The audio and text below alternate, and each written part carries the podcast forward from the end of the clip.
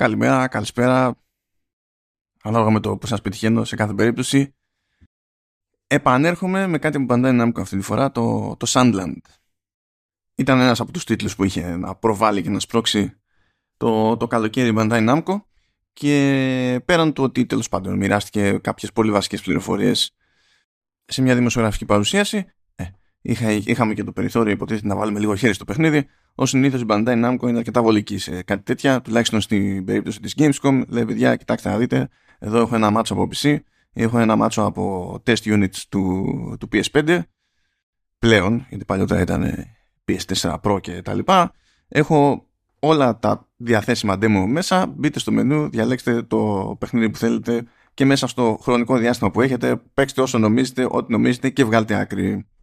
Κάπως έτσι ασχολήθηκα με το, με το Sandland, το οποίο Sandland βασίζεται σε κόμικ, σε κόμικ, συγγνώμη, συγγνώμη, συγγνώμη, θα ξαναγίνει σε μάγκα, του, του Ακίρα Τοριάμα, που όταν υποτίθεται ότι θα βγαίνει το παιχνίδι, ε, το οποίο προορίζεται για PC, PlayStation 4, PlayStation 5 ε, και Xbox Series, ε, έχει γίνει δηλαδή αυτό το περίεργο που κάνουν ώρες ώρες οι Ιάπωνες που βγάζουν ένα παιχνίδι για το νεότερο hardware αλλά κάνουν μια ειδική εξέλιξη για την περίπτωση του PlayStation 4 γιατί θέλουν οπωσδήποτε να πάνε και να βαρέσουν και σε εκείνη την αγορά.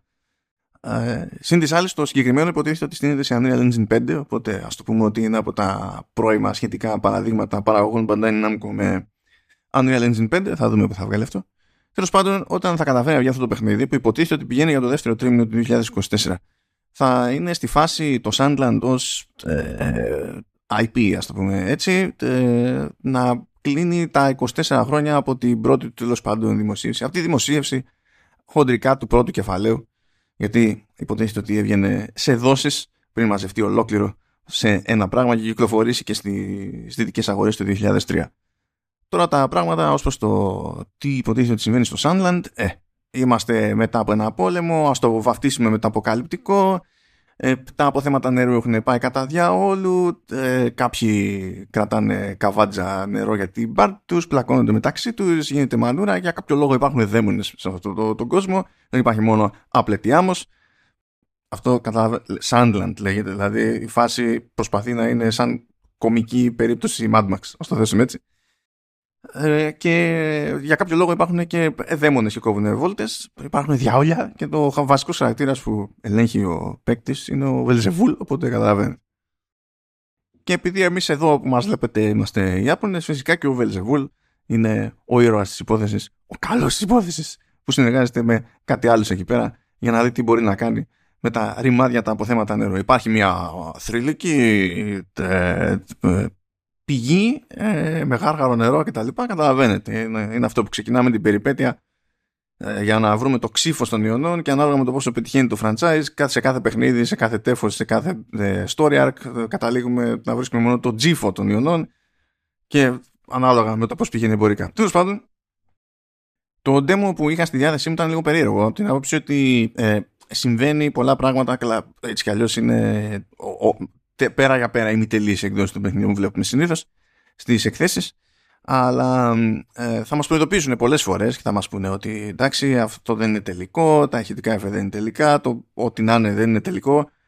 Αλλά συνήθως έχουν κάνει τον κόπο ακόμα και εκεί που δεν έχουν ηχητικά εφέ έτοιμα τέλος πάντων να βάλουν κάποια placeholders που στην τελική μπορεί να είναι από διαφορετικό παιχνίδι. Τα είχαμε, τα βάλαμε ώστε τα βγάζουμε μια αίσθηση βράδερφε ε, στο, στο build που δοκίμασα λείπανε διάφορα από, ειδικά από ήχο του λείπανε διάφορα. Όχι ότι αυτό σημαίνει κάτι στην πράξη, απλά το σημειώνω επειδή συνήθως, συνήθως έτσι ε, το γλιτώνουμε αυτό τις περισσότερες φορές σε demo builds που είναι για δημοσιογραφική κατανάλωση.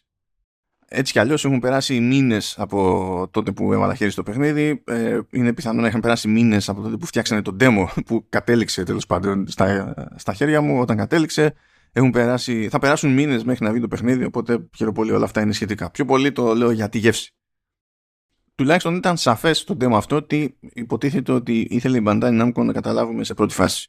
Διότι μιλάμε για ένα action RPG, το οποίο έχει μάχη σώμα με σώμα, έχει skill trees, έχει ειδικές τέλος πάντων ικανότητες κτλ. Βέβαια τα skill trees δεν ήταν ξεκλείδωτα για να τα δούμε.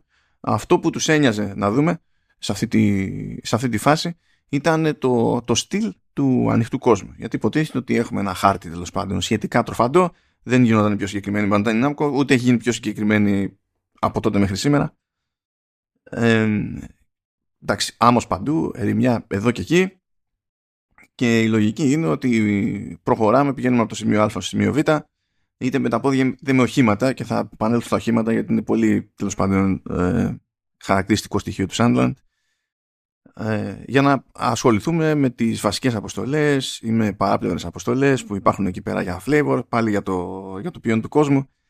Και στη διαδρομή θα πέφτουμε πάνω σε μομπάκια, συνήθως πέφτουμε πάνω σε, σε raptors, ξέρω εγώ, μικρά μεγάλα και ρίχνουμε λίγο ξύλο, θα πέσουμε πάνω σε bandits που και που θα ε, έχουμε και κάνα πιο τροφαντό εχθρό που είναι περίπου boss fight ή όντως boss fight και δοκιμάζουμε έτσι την τύχη μας αναλόγως. Υποτίθεται ότι το παιχνίδι θα έχει και πιο παραδοσιακής λογικής dungeons με πολλαπλά επίπεδα κτλ. Θα υπάρχουν και μικρότερα όμως τα οποία εξερευνούνται εύκολα.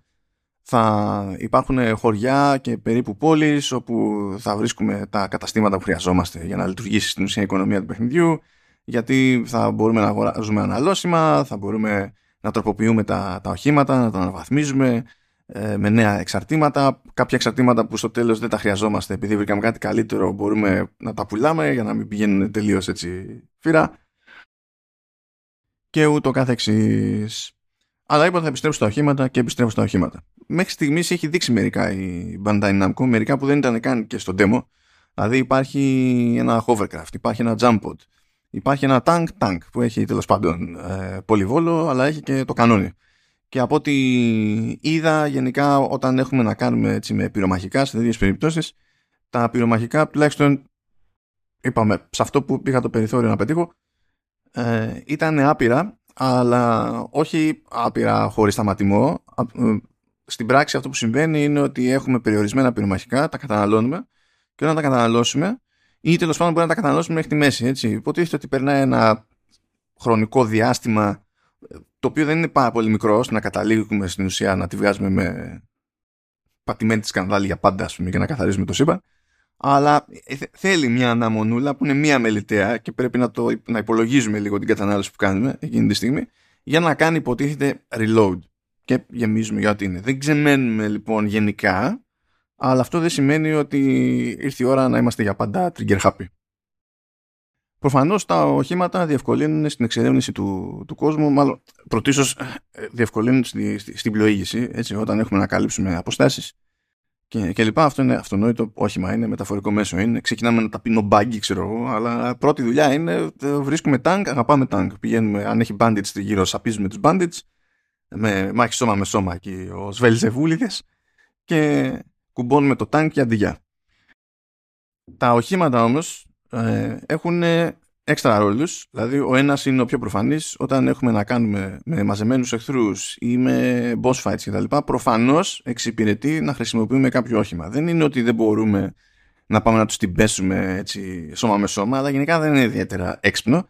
Ε, δεν ξέρω πώς θα είναι η τελική ισορροπία στο παιχνίδι, αλλά το δοκίμασα επίτηδες στο, στο hands-on για να δω τι παίζει, πώς, τι, ποια θα είναι η τύχη μου και ξύλο, ξυλίκι, δηλαδή δεν άξιζε τον κόπο. Ήταν χίλιε φορές να κάνω τη μανούβρα για ένα όχημα της προκοπής και να τη δούμε αναλόγως.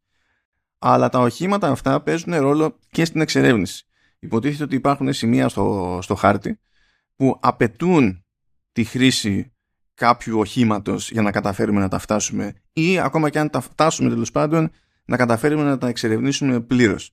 Το πιο κλασικό παράδειγμα για να σταθώ περισσότερο στο tank, αν και το jump επίσης διευκολύνει γιατί μας βοηθάει τέλος πάντων να κάνουμε άλματα που διαφορετικά δεν είναι εύκολο να τα πετύχουμε, αλλά στην περίπτωση του, του τάγκ, ας πούμε, υποτίθεται ότι υπάρχουν κάποια σημεία που φαίνονται έτσι όπως είναι σχεδιασμένα.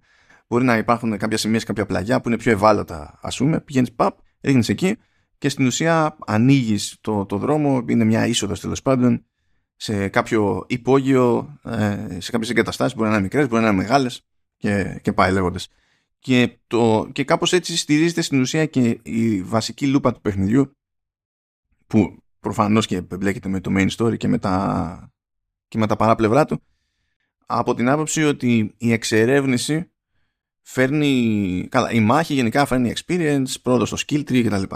Η εξερεύνηση φέρνει πρώτες ύλες.